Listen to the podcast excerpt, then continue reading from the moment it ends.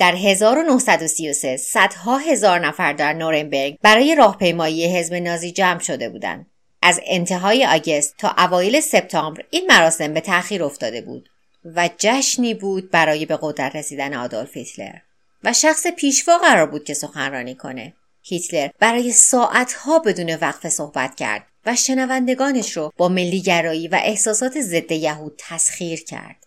به نظر می رسید که شنونده ها هرگز در طی سخنرانی شروع هیجانشون فروکش نمی‌کنه. از دید یه بیننده خارجی از هر شمس بود که شنونده ها هر کلمه ای که از دهن هیتلر میاد رو حمایت می‌کنن. شبیه عروسک گردان ماهری که نخهای عروسک های نمایش رو می‌کشه. اثری که هیتلر داشت کاملا شبیه هیپنوتیزم بود. ادهی هم هستن که میگن ماورا طبیعه.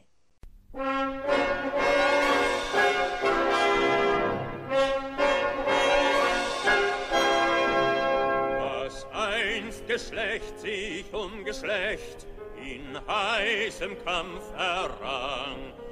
Die Freiheit und das Menschenrecht, das steht am Untergang. Wo der Faschist zur Macht stand, ward alles Recht zerschlagen. Doch ist es Zeit, von Land zu Land den Angriff vorzutragen. سلام. من محسا محق هستم و این اپیزود 22 از پادکست دومیمه که در مهر ماه 1400 منتشر میشه. داستان ظهور و سقوط آدولف هیتلر رو براتون تعریف کردم. داستان توی اپیزود قبلی تکمیل و بسته شده. اما به قدرت رسیدن هیتلر یعنی یکی از بدنامترین دیکتاتورها یکی از گیج کننده ترین اتفاقات تاریخه. برای سالها. محققان و تاریخدانان با این سوال روبرو بودند که چطوری همچین آدم نفرت انگیزی می‌تونه چنین طرفدارای قسم خورده ای داشته باشه. باور عمومی بر اینه که سیاست های بر پایه تنفر هیتلر قلب آلمانی ها رو در یک زمان بسیار سخت تسخیر کرد. اون تونست همه کشور رو پشت بیرق نازی با درو کردن محصول احساسات ضد یهود که تخمش در تمامی اروپا کاشته شده بود و مقصر دونستن اونا در اقتصاد از هم فروپاشیده آلمان دور هم جمع کنه. اما عدهای هم هستن که نیروهای تاریکی رو در رسیدن هیتلر به قدرت دخیل می‌دونن. این هفته داستان رسمی سفر هیتلر به مقام پیشوای رایش سوم رو براتون تعریف می‌کنم و از تمایل بیش از حدش برای ساخت سلاحهای شگفت یا واندر وپنز وافه مثل موشک ویدو و روزهای آخر زندگیش در پناهگاه زیرزمینی در حالی که قدرت نظامی آلمان در انتهای جنگ جهانی دوم به شدت تنزل کرده بود میگم. هرچند جای تکراری هستند که خب طبیعیه همون داستانه که داره مجدد تعریف میشه. اما روی بخش هایی از روایت تاکید شده و جزئیات بیشتری ازش گفته شده که قرار بعدا زمین ساز تئوری های توطعه بشن. پس اگر قسمت اول و دوم هیتلر رو گوش دادین این یکی رو هم گوش بدید. ضرر نمی‌کنید. اگرم دوتای قبلی رو گوش ندادین که یک خلاصه از ظهور و سقوط هیتلر رو میشنوید اما به نظرم بهتره که قبلیارم گوش بدین. هفته دوم براتون تئوری هایی که بعد از مرگ هیتلر سر برآوردن رو میگم. اولیش اینه که یه فرقه از نیروهای اهریمنی برای رسیدن به قدرت به هیتلر کمک کردند از زمان کودتای مونیخ یا بیرهال پوچ تا زمانی که رهبر بیچون چرای آلمان شد.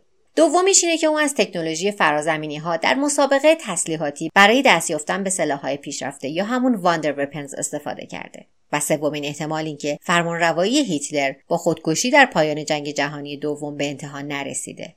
من ماه‌ها با خودم درگیر بودم که این خزعبلات رو براتون تعریف بکنم یا نه. ولی در نهایت به این نتیجه رسیدم که خوبه که افکار احمقانه ای که عدهای با جدیت باورش می‌کنن رو بدونیم و برای مواجهه باش آماده باشیم. هیچ فکر احمقانه ای رو نباید دست کم گرفت. چون ممکنه ازش پدیده ای مثل ترامپ بیرون بیاد. این اپیزود و اپیزود بعدی مشابه روال قبلیمون عینا از پادکست انگلیسی زبان Conspiracy Theories یا تئوری های توطئه از مجموعه پادکست های کمپانی Parcast نقل میشه. اگر احیانا جایی بخوام به روایت چیزی اضافه کنم حتما قبلش اعلام می‌کنم.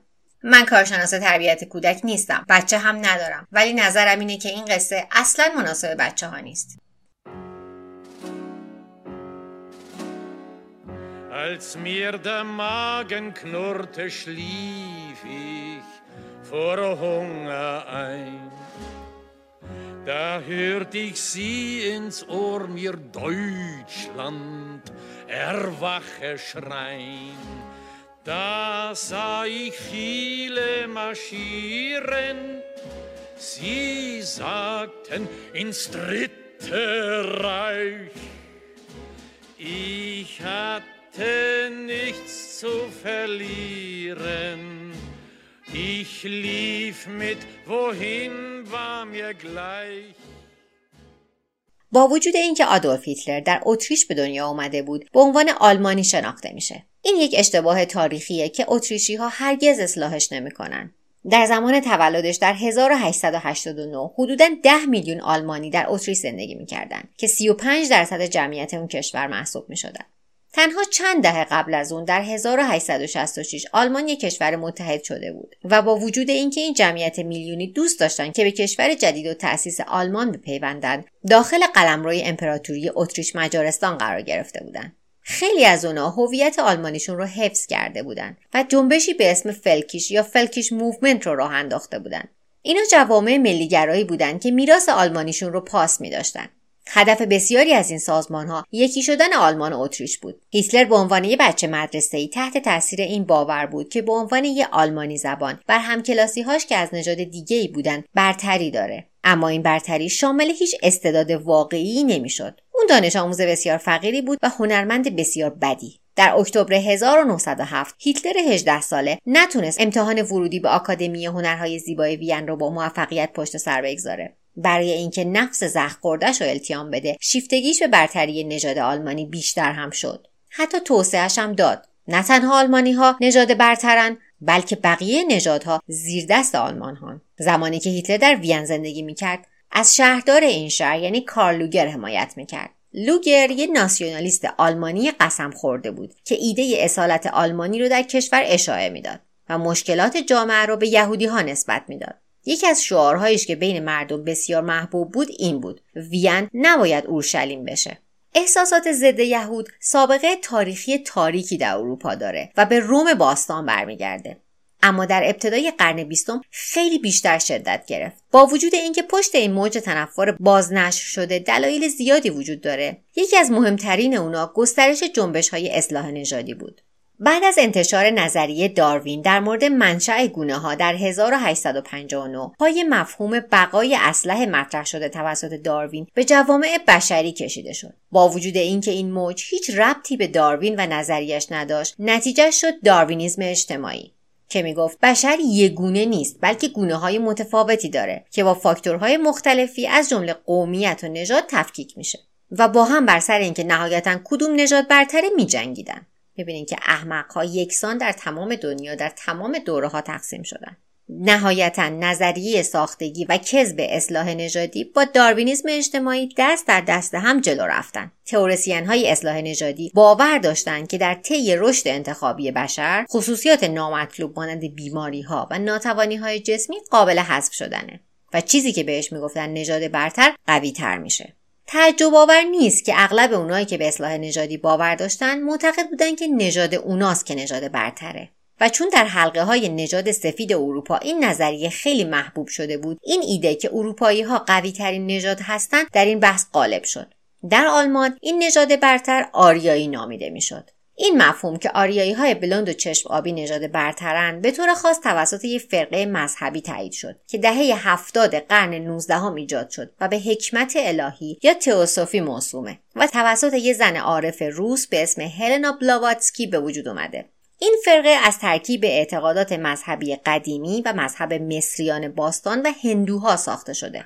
این فلسفه تاریخ بشر رو حلقه ای از نژادهای دائما در حال رشد و بهبود می‌بینه. با استناد به بلاواتسکی در زمان تأسیس این مذهب بشر در مرحله پنجم از هفت مرحله رشد خودش قرار داشته و بهترین نژاد این دوره آریایی ها هستند که اصالتا از جزیره اسطوره‌ای آتلانتیس میان. یا خدا! بلاواتسکی معتقد بود که آریایی ها از جایی حدود ایران باستان نشأت گرفتن. اما در اواخر قرن 19 هم آلمانی های فلکیش ادعا کردند که اونا آریایی های اصیل هستند و گفتند که محل آریایی ها تولا بوده جایی در شمال. خیلی ذوق نشین آخر عاقبت این طرز تفکر شد هیتلر و حزب نازی. هیتلر این ایده رو خرید و درش غرق شد. وقتی جنگ جهانی اول در سال 1914 شروع شد سراغ کاری رفت که برتری آلمانی آریاییش رو به بوته آزمایش بذاره. همراه نیروهای امیدوار به پیروزی هیتلر به سمت جنگ رفت و مطمئن بود که طرف اون پیروز میدانه. اما در نوامبر 1918 آلمان بعد از سالها جنگیدن تسلیم شد. اما بازم هیتلر نپذیرفت که اعتقادش به برتر بودن نژاد آریایی اشتباه بوده. به جاش هیتلر و بقیه فلکیش های برتری طلب تئوری خنجر از پشت رو مطرح کردند که باورش اینه که گروه های مخوف سوسیالیست و یهودی در جنگ جهانی اول به ضرر آلمان خرابکاری کردند این تئوری بیپایه و اساس خوراک گروه های داروینیزم اجتماعی و اصلاح نژادی شد. به این شکل تنها دلیلی که آریایی ها جنگ رو باخته بودند یهودی های فاسد بودند با پذیرفتن این ایده خیال هیتلر و رفقای فلکیشش راحت می‌شد که اونا خودشون مسئول شکستهاشون نیستن. بعد از جنگ احزاب ناسیونالیست و ضد یهود از هر گوشه آلمان سر برآوردند یکی از این گروه ها حزب کارگری مونیخ بود موسوم به DAP اولش DAP یه ذره بیشتر از یک گروه از سربازهای سرخورده از جنگ بود که در آبجو فروشی های مونیخ دور هم جمع می شدن تا در مورد وضعیت بد کشور گلایه کنند. اما بعد از اینکه هیتلر سی ساله در سپتامبر 1919 به اونا پیوست ماجرا کلا عوض شد. هیتلر هر خلایی که در تحصیلات رسمی داشت با کاریزما و تواناییش در متقاعد کردن پر کرده بود. اون تبدیل به یکی از مشتاقترین اعضای دی شد. در هر گرد همایی اون سخنرانی های قرایی در مورد اینکه چه چیزی کشورشون رو منزوی کرده انجام می‌داد. هیتلر در کنار کمونیست ها که بهشون می‌گفت بلشویزم یهودی ادعا کرد که بزرگترین مشکل کشور پیمان ورسایه. این پیمان که در پی تسلیم آلمان در جنگ جهانی اول امضا شده بود اقتصاد کشور را به شدت تحت فشار گذاشته بود. آلمان ملزم به پرداخت مبالغ هنگفتی به عنوان قرامت شده بود. ارتش کوچیک شده بود و بخشهایی از قلمرو آلمان با منابع طبیعی بسیار ارزشمند جدا و زمینه کشورهای دیگه شده بود. با این محدودیت ها هیتلر معتقد بود که مردم آریایی یعنی نژاد برتر بشریت هرگز نمی‌تونن به وضعیتی که حق مسلمشونه برسن و کاشف به عمل اومد که عده بسیار زیادی باش موافقن در نوامبر 1919 تعداد افرادی که به گرد همایی های دی می اومدن از ده دوازده نفر به بیش از 100 نفر افزایش پیدا کرد. همه اونا اسیر تلسم هیتلر شده بودند و خودش هم اینو می‌دونست. هیتلر با تحت کنترل گرفتن دی در 24 فوریه 1920 اون رو به حزب کارگران ناسیونال سوسیالیست آلمان یا NSDAP تغییر نام داد که امروز اون رو به اسم حزب نازی می‌شناسید. تحت رهبری هیتلر جایگاه نازی ها به شدت ارتقا پیدا کرد. مردم سر و دست میشکوندن که به عنوان عضو حزب نازی ثبت بشن و عمدش به خاطر مغناطیس هیتلر بود. در اواخر 1922 حزب نازی حدود 20 هزار عضو داشت. تا این لحظه هیتلر مردد بود که به قدرت دست اندازی کنه. با وجود اینکه طرفداراش بسیار پرشور بودن عقیدش این بود که هنوز به اندازه کافی پیرو نداره اما در اکتبر بنیتو موسولینی و اقلیت فاشیست هواداراش کنترل ایتالیا را به دست گرفتن هیتلر که باور داشت به همون اندازه ازش برمیاد نقشه قیام خودشو کشید. در طی سال 1923 35 هزار نفر دیگه به حزب نازی پیوستن و اینا تازه فقط اعضای ثبت شده بودند که حق عضویت پرداخت می‌کردن.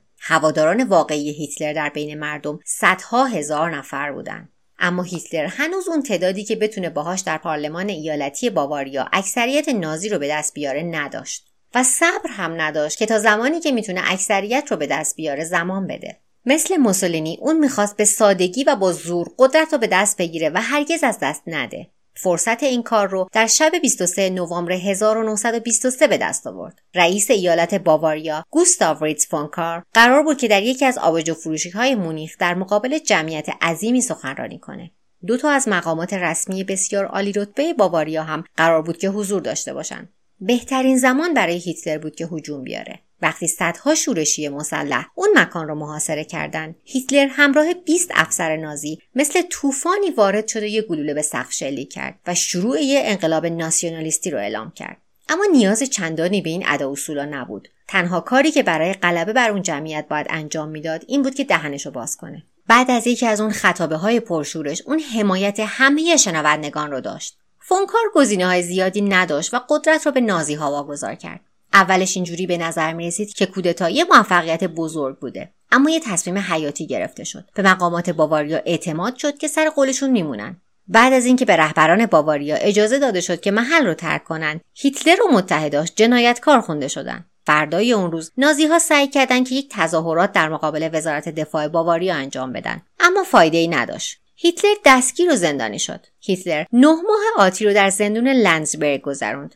اما قبول نکرد که ناامید بشه. وقتی در دسامبر 1924 آزاد شد عهد کرد که حزب نازی رو به رتبه بالاتری از قبل برسونه. هیتلر فهمیده بود که نمی‌تونه با کپی کردن رژیم موسولینی به سمت روم قدرت رو به دست بگیره. به جایی که بخواد از بیرون قدرت رو غصب کنه اون دولت آلمان رو از داخل تو چنگش می‌گرفت. هیتلر چند سال آتی رو صرف این کرد که حزب نازی رو از یک حضور منطقه‌ای به یک جنبش ملی در سطح کشور تبدیل کنه و تلاشهاش با بدشانسی بقیه همراه می‌شد و بیشتر نتیجه می‌داد. در آگست 1929 بازار بورس آمریکا سقوط کرد و جرقه رکود بزرگ را زد. بحران اقتصادی به آلمان رسید و مجددا فشار اقتصادی که روی مردم بود به نتایج پیمان ورسای نسبت داده شد. در حالی که آلمان ها دنبال کسی بودند که تقصیرها رو گردنش بندازن، هزاران آلمانی پیام ملیگرایی و ضد یهود هیتلر را خریدار شدند. در اواخر جولای 1932 نازی ها بزرگترین حزب با بیشترین تعداد نماینده در رایشتاگ یا همون پارلمان آلمان بودند.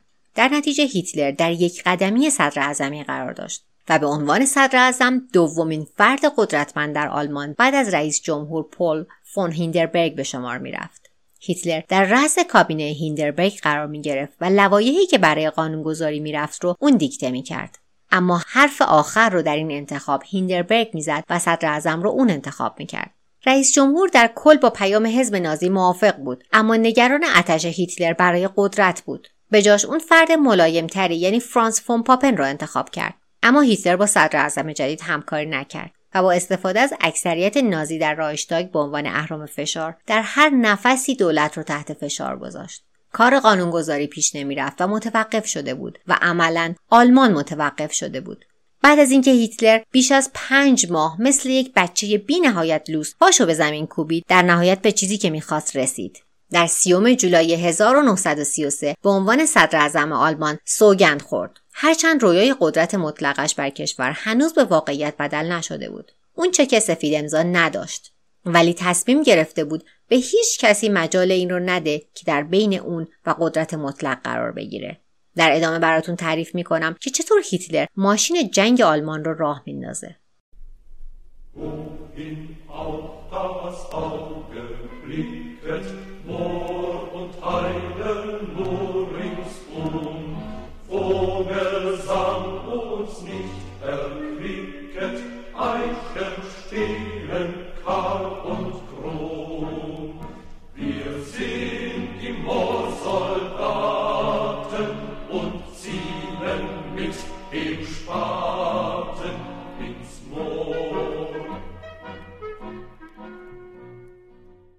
بلافاصله بعد از اینکه هیتلر 42 ساله در سیوم جولای 1933 نخست وزیر آلمان شد تصمیم گرفت تا دیکتاتوری بدون کنترل روی قدرت برای خودش بسازه. برای این کار باید از شر رقباش در رایشتاگ خلاص می‌شد. در شب 27 فوریه 1933 این فرصت رو پیدا کرد. وقتی ساختمان رایشتاگ دچار حریق شد جوون کمونیستی 24 ساله هلندی به نام مارینوس واندرلوبه عامل این آتش سوزی معرفی شد. اون ادعا کرد که این آتش سوزی رو راه انداخته که محرک انقلاب خلق بشه. اما هیتلر کاری کرد که اون انقلاب هرگز در خاک آلمان اتفاق نیفته. در ساعتهای اولیه بعد از آتش سوزی رایشتاگ کابینه هیتلر با حکومت نظامی برای محافظت از مردم و کشور موافقت کرد. هیتلر تحت عنوان شرایط اضطراری برای مبارزه با کمونیسم رئیس جمهور هیندربرگ را راضی کرد که اختیارات وسیع قانونگذاری بهش بده. اجازه اجتماعات تعلیق بشه و آزادی بیان و سایر آزادی های شهروندی محدود بشه.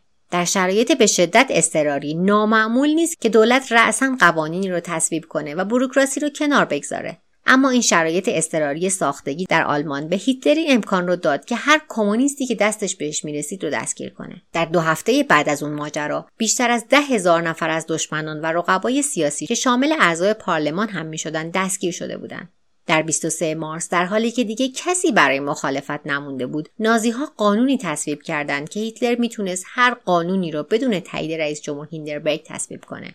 رئیس جمهور کهنسال هیندربرگ قانع شده بود که هیتلر کار درست را انجام میده و اجازه داد که نازی ها کنترل کامل رو به دست بگیرن. از اینجا به بعد رایشتاگ تنها مهر پلاستیکی بود که پای تصمیمات هیتلر می‌خورد. وقتی در آگست 1934 هیندربرگ از دنیا رفت هیتلر به قدرت بدون کنترلی که می‌خواست رسیده بود دیگه کسی باقی نمونده بود که جلوشو بگیره برای ارتقاء موقعیت آلمان و تبدیلش به ابرقدرت تقریبا بودجه بی حد و حصری برای ارتش تخصیص داد. براش مهم نبود که با این کار بندهایی از پیمان ورسای رو نقض می‌کنه. فرانسه و بریتانیا که این پیمان رو ساخته بودند باید تصمیم می‌گرفتن که در این شرایط چه عکس عملی نشون بدن. اما هیتلر مطمئن بود که اونا مرددن که از نیروی قهری استفاده کنن. داغ تلفات جنگ قبلی هنوز خیلی تازه بود و حق با اون بود. هرچند که اقدامات هیتلر یه زنگ خطر بود. فرانسه و بریتانیا درگیرتر از اون بودن که به هیتلر و اقداماتش توجه کنند. در نتیجه اون با خیال راحت و بدون ترس از عواقب شروع به گسترش ارتش آلمان کرد. اما تنها پول کافی نبود. هیتلر به منابع طبیعی برای ساخت ارتش آریایی توقف ناپذیرش نیاز داشت. در ماه مارس 1936 هیتلر نیروهایی برای اشغال راینلند فرستاد. منطقه‌ای که در نتیجه پیمان ورسای آلمان مجبور شده بود از نیروی نظامی تخلیه کنه. این منطقه که در مرز آلمان و فرانسه واقع شده بود منطقه صنعتی بزرگی بود. بازم بریتانیا و فرانسه هیچ دخالتی نکردند وقتی راینلند به خاک آلمان برگشت نازیها قادر بودند به تعداد بیشماری تفنگ هواپیما و تانک بسازند در اختیار داشتن جنگ افزار به مقدار بیشتر از کافی هیتلر را قادر کرد که مرحله بعدی نقشش را عملی کنه یعنی گسترش قلمرو آلمان در خارج از مرزهای فعلیش. مطابق با باور هیتلر به نژاد برتر آریایی به نظرش مردم آلمان به اتاق نشیمن نیاز داشتند اون نمی‌خواست که مردم آلمان در آپارتمانهای کوچیک زندگی کنند. هر آریایی لیاقت این رو داشت که زمین وسیعی داشته باشه که متعلق به خودش باشه. در طی دو سال بعد هیتلر از ارتشش برای ارعاب اتریش و چکسلواکی استفاده کرد که بخشی از رایش سوم بشن. در طی همه اینا بریتانیا و فرانسه از دور نظارهگر بودند در نتیجه هیتلر وقتی تصمیم به انضمام لهستان داشت مطمئن بود که با مقاومتی روبرو نمیشه. در سپتامبر 1939 نیروهاش رو به لهستان فرستاد. بعد از فقط یک ماه ارتش آلمان تونست که پایتخت لهستان یعنی ورشو رو اشغال کنه. پیروزی پشت پیروزی براش رقم می‌خورد و هیتلر فکر می‌کرد که بقیه اروپا رو براش توی طبق گذاشتن که بیاد و برداره و ببره و فکر نمی‌کرد که هیچ کسی بخواد یا بتونه که جلوشو بگیره. اما بریتانیا و فرانسه بالاخره شاخکاشون تیز شد در همون ماه علیه هیتلر اعلان جنگ کردند اولش اینجوری به نظر می رسید که قدرت های غربی حریف مناسب و هم ارزی برای نازی ها نیستند. در ماه می 1940 ارتش هیتلر از بلژیک و هلند عبور کرد و وارد فرانسه شد. در 14 ژوئن نشان صلیب شکسته روی پاریس نصب شده بود. اما مهم نبود که هیتلر چقدر نیروی نظامی داره. عبور از کانال مانش و رسیدن به انگلستان ریسک بی اندازه زیادی داشت. اما برای همین بود که هواپیماهای زیادی داشت. در دهم جولای ارتش آلمان نیروهای هواییشو به قلمرو هوایی بریتانیا فرستاد. اما خرابی اولیه برای اینکه بریتانیا تسلیم بشه کافی نبود و در اکتبر نیروهای هوایی سلطنتی انگلستان به اندازه موفق عمل کرده بود که هیتلر حمله ها و بمباران های هواییش متوقف کرد. وقتی جنگ با بریتانیا به بنبست رسید و متوقف شد هیتلر تصمیم گرفت که به جاش به شوروی حمله کنه. حمله در 22 ژوئن 1941 شروع شد اما ارتش سرخ شوروی بیشتر از یه حریف برای نازی ها بود. ماهها گذشت و هیتلر حالا با مشکل دیگه ای هم روبرو بود. دووم آوردن تو زمستون روسیه با سرمای استخوانسوز. اما زمستون تنها مشکل هیتلر نبود. در دسامبر 1941 بلافاصله بعد از حمله ژاپنی ها به پر هاربر ایالات متحده آمریکا وارد جنگ شد. و به جای اینکه فقط روی ژاپن تمرکز کنه اونجوری که هیتلر امیدوار بود اتفاق بیفته رئیس جمهور فرانکلین روزولت تصمیم گرفت که به بریتانیا هم در جنگ کمک کنه. حالا که هیتلر با چالش جنگ در دو جبهه روبرو بود فهمید که باید خودش رو تطبیق بده. ناامیدانه به دنبال گرفتن یه امتیاز بود که تصمیم گرفت در جنگ از چیزی که بهش می‌گفت سلاح شگفتی یا واندر وپن استفاده کنه. با وجود اینکه آلمان از 1939 در پی ساختن بمب هسته‌ای بود دانشمندای هیتلر امیدوار نبودند که می‌تونن در زمانی که قابل استفاده در این جنگ باشه اون رو بسازن به جاش اونا تلاششون رو برای ساخت هواپیماها، تانکها و موشکهای پیشرفته تر گذاشتن. با استفاده از هدفگیری لیزری، اونا تونستن جنگ افزارهایی بسازن که دنیا تا اون موقع هرگز به خودش ندیده بود. در اکتبر 1942 نیروهای آلمانی تانک سنگین ببر یک رو امتحان کردند که تانکهای متفقین یه لقمه چپش بودن و تفنگهایی که شلیکهاشون با دقت یک کیلومتر فاصله انجام می‌شد. کمی بعد در همون سال اونا نمونه اولیه جت جنگنده رو ساختن. موتورهای پیشرفتش با آلمان اجازه می‌داد که بدون سوختگیری مجدد به ایالات متحده یا قلب روسیه برسه اما ترسناکتر از همه اینها موشک های وی بودند که برای تلافی حمله های هوایی متفقین برای نابود کردن شهرها ساخته شده بودند اونا هفت و نیم متر طول داشتند و می‌تونستند با سرعت مافوق صوت حرکت کنند و در تیررس رادار هم قرار نگیرند اونا قادر بودند یک تن مواد منفجره حمل کنند و در عرض 22 دقیقه از شمال فرانسه به لندن برسند ساخت اونا بسیار آسون بود و وی یک یا وی وان می‌تونست که جنگ رو به نفع هیتلر تمام کنه. بعد از یک سری مشکلات تکنیکی یه حمله موشکی به لندن برای تابستان 1944 برنامه ریزی شد. وقتی هیتلر داشت جزئیات نهایی برنامهش رو مشخص می‌کرد. نیروهای متفقین در ششم ژوئن 1946 به سواحل نورماندی مثل طوفان حمله کردند. حالا که نیروهای انگلیسی آمریکایی جای پاشون رو در اروپا محکم کرده بودند در موقعیت تثبیت شده برای حمله به آلمان بودند. اما هیتلر هنوز مسلح به سلاح شگفتیش بود. با شروع از سیوم ژوئن هیتلر صدها V یک رو هر روز به لندن و سایر شهرهای اصلی بریتانیا شلیک می‌کرد. تا دوم آگست 1944 بیشتر از 2000 تای اونا به سمت پایتخت انگلستان شلیک شده بود. در طی اون زمان بیشتر از 5000 شهروند انگلیسی زندگیشون رو از دست دادن و هزاران خونه و کارخونه هم نابود شد. اما حمله های V به جای اینکه متفقین رو به عقب برونه اونا رو ترغیب می‌کرد که با سرعت بیشتری پیشروی کنند همینطور که آمریکایی ها و انگلیسی ها در فرانسه پیشروی می‌کردند آلمان ها مجبور بودند که سایت هایی که وی یک رو از اونجا شلیک می‌کردن رو تخلیه کنند که به دست دشمنشون نیفته. ساخت ویدو یا وی 2 که موشکی بسیار قوی تری بود هم نتونست سرعت متفقین رو کم کنه. و در اینجا هم آلمان ها به اندازه جبهه شرق ناموفق بودند روی پیشونی جنگ نوشته شده بود که آلمان قراره ببازه. اما هیتلر قبول نکرد که تسلیم بشه. اون داشت مردمش رو مجبور می‌کرد که تا آخرین سلول بدنشون بجنگن. در ادامه براتون تعریف می‌کنم که چطور هیتلر با میرا بودن خودش روبرو میشه.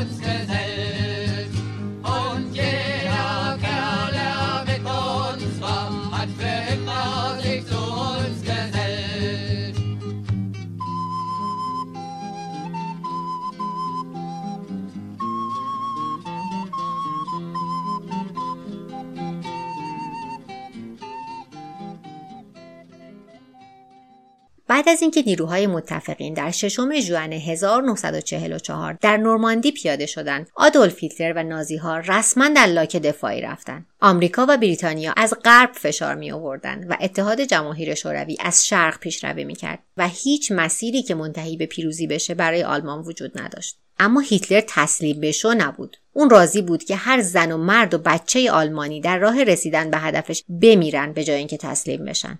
این باور حتی در 20 آوریل 1945 یعنی در 56 مین سال روز تولد هیتلر همون روزی که جنگ افزارهای شوروی شروع به نابودی برلین کردن هم در هیتلر وجود داشت. اون در حالی که در یه پناهگاه زیرزمینی زیر شهر برلین زندگی می‌کرد هیچ قدرتی براش نمونده بود. مشاورای نزدیکش تشویقش کردند که از مسیر کوهستان استرانگ هولد فرار کنه ولی قبول نکرد. هنوز امید به نجات برلین داشت. زیردستاش اما به اندازه اون خوشبین نبودن. اونا زبونی می‌گفتن که برلین از خودش دفاع می‌کنه ولی رفتارشون چیز دیگه ای می‌گفت. بعد از مراسم تولد هیتلر فرمانده نیروی هوایی هرمان گورینگ به پیشوا گفت که باید خیلی زود برلین رو ترک کنه. گورینگ ادعا کرد که می‌خواد نیروی دفاعی در جنوب آلمان رو رهبری کنه. ولی حقیقت این بود که می‌خواست به خانواده و کلکسیون آثار هنری بزرگی که داشت بپیونده و مخفیانه فرار کنه. رفتن گورینگ اولین از یک لیست بلند بالا بود. افسران بلندپایه نازی از جمله هاینریش هیملر، ارنست کالتنبرونر و یواخیم فون ریبنتراپ از پناهگاه خارج شدند و ماشینهاشون با شتاب از برلین خارج شد.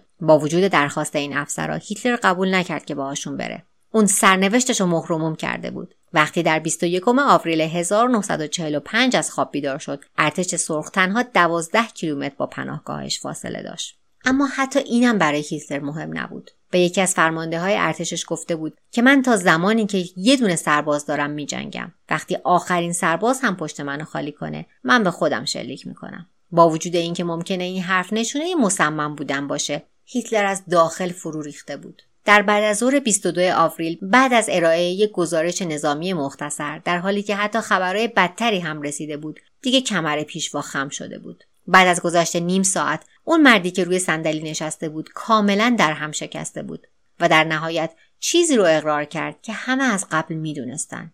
جنگ رو باخته بودن. کسایی که بهش وفادار بودن از این فرصت استفاده کردند و یک بار دیگه ازش خواستن که فرار کنه. با وجود اینکه شوروی داشت همه راه ها رو میبست. اونا معتقد بودند که هنوز هم موقعیت فرار وجود داره. اما هیتلر نشنیده گرفت. اون تا آخرش در برلین میموند. وفادارانی مثل جوزف گوبلز رد پیشنهاد فرار توسط پیشوا رو قهرمانانه می‌دونستند گوبلز انقدر تحت تاثیر قرار گرفته بود که همراه با تمامی اعضای خانوادش به پناهگاه زیرزمینی نقل مکان کرد که در کنار هیتلر بمیرن. این پایان خیلی نزدیک بود. هیتلر از لحاظ روانی دیگه قادر به هدایت و جمع جور کردن نیروهای دفاعی شهر نبود. اما قبول نمی‌کرد که این کار رو به شخص دیگه ای هم تفویض کنه. در نبود دستوری مشخص و سریح ارتش آلمان سردرگم بود. هیچ شانسی برای برلین در برابر ارتش سازماندهی شده متفقین در اطراف برلین وجود نداشت. افراد مستقر در پناهگاه هم به این موضوع پی برده بودند. در مکالماتشون دیگه امیدی وجود نداشت که آلمان حتی بتونه اون روز رو دووم بیاره. بجاش در مورد این حرف می‌زدن که کی و چجوری خودشون رو بکشن. در بعد از ظهر 24 آوریل ارتش شوروی کاملا برلین رو محاصره کرده بود.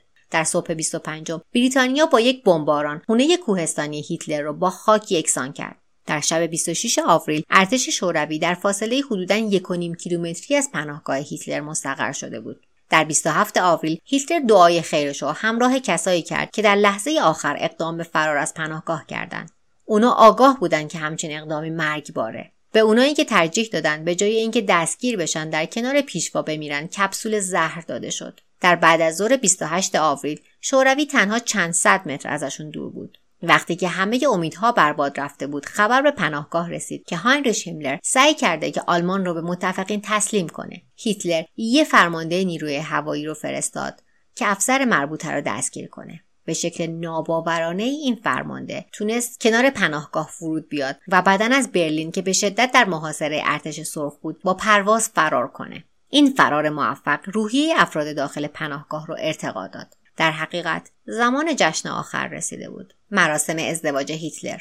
برای سالها هیتلر در مقابل ازدواج با معشوقش اوا مقاومت کرده بود. برای اینکه دلش می‌خواست بگه که با کشورش ازدواج کرده. اما وقتی برلین در اطرافش فرو ریخته بود بالاخره واداد در طی سالها براون وفاداریش رو به هیتلر ثابت کرده بود. حتی زمانی که این شانس بهش داده شد که از پناهگاه فرار کنه این پیشنهاد را رد کرد. و حالا قرار بود که به عنوان زن و شوهر به اون دنیا هزیمت کنند کمی بعد از نیمه شب 29 آوریل هیتلر و اوا براند به هم متعهد شدند اما ماه اصلی در کار نبود. در دو صبح سی آوریل شکست رو پذیرفتند هیتلر و اوا براند به اتاق مطالعه در پناهگاه رفتند قبل از اون همسر جوزف گوبلز به هیتلر التماس کرد که در تصمیمش تجدید نظر کنه و از برلین خارج بشه. اما هیتلر تصمیمش رو گرفته بود. اونا روی کاناپه کوچیک کنار هم نشستند اوا براون یک کپسول زهر خورد و بعدش هیتلر به خودش شلیک کرد. بعدش در حالی که جنگ افزارهای ارتش سرخ تقریبا دمه در بودن وفادارانش رفتن که آخرین خواسته پیشوا رو انجام بدن.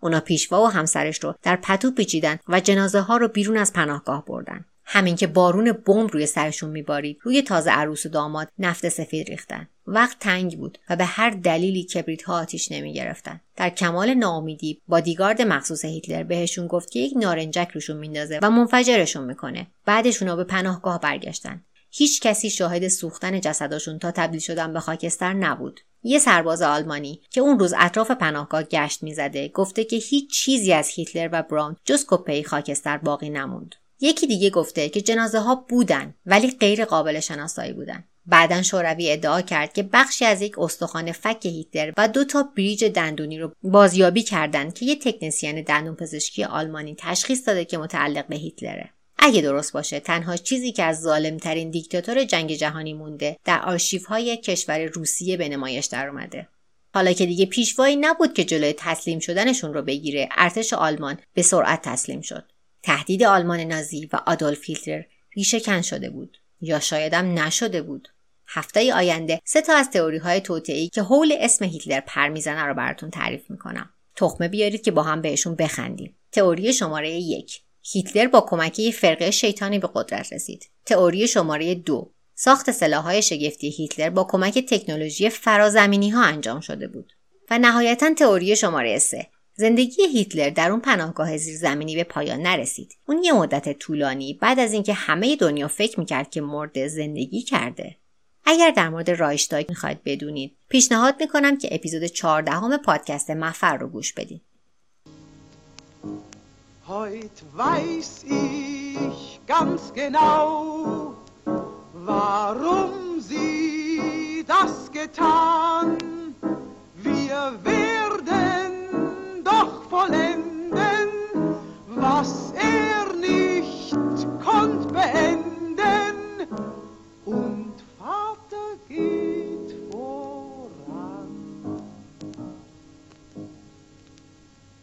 اگر قصه های دومیم رو دوست دارید اونو به دوستانتون هم معرفی کنید. پادکست دومیم و همه قصه هایی که تا الان براتون تعریف کردم در تمامی اپلیکیشن های پادگیر اندروید و iOS و همچنین پلتفرم های ناملیک، شنوتو و تهران پادکست با همین نام در دسترسه. فقط یادتون نره که وقت search بین کلمه دو و میم یه فاصله بزنید. صفحه های شبکه های مجازیش رو هم با سرچ همین اسم پیدا می‌کنید. محق داتای آرم که دیگه می‌دونم یادتونه. تا هفته ی آینده مراقب خودتون باشید.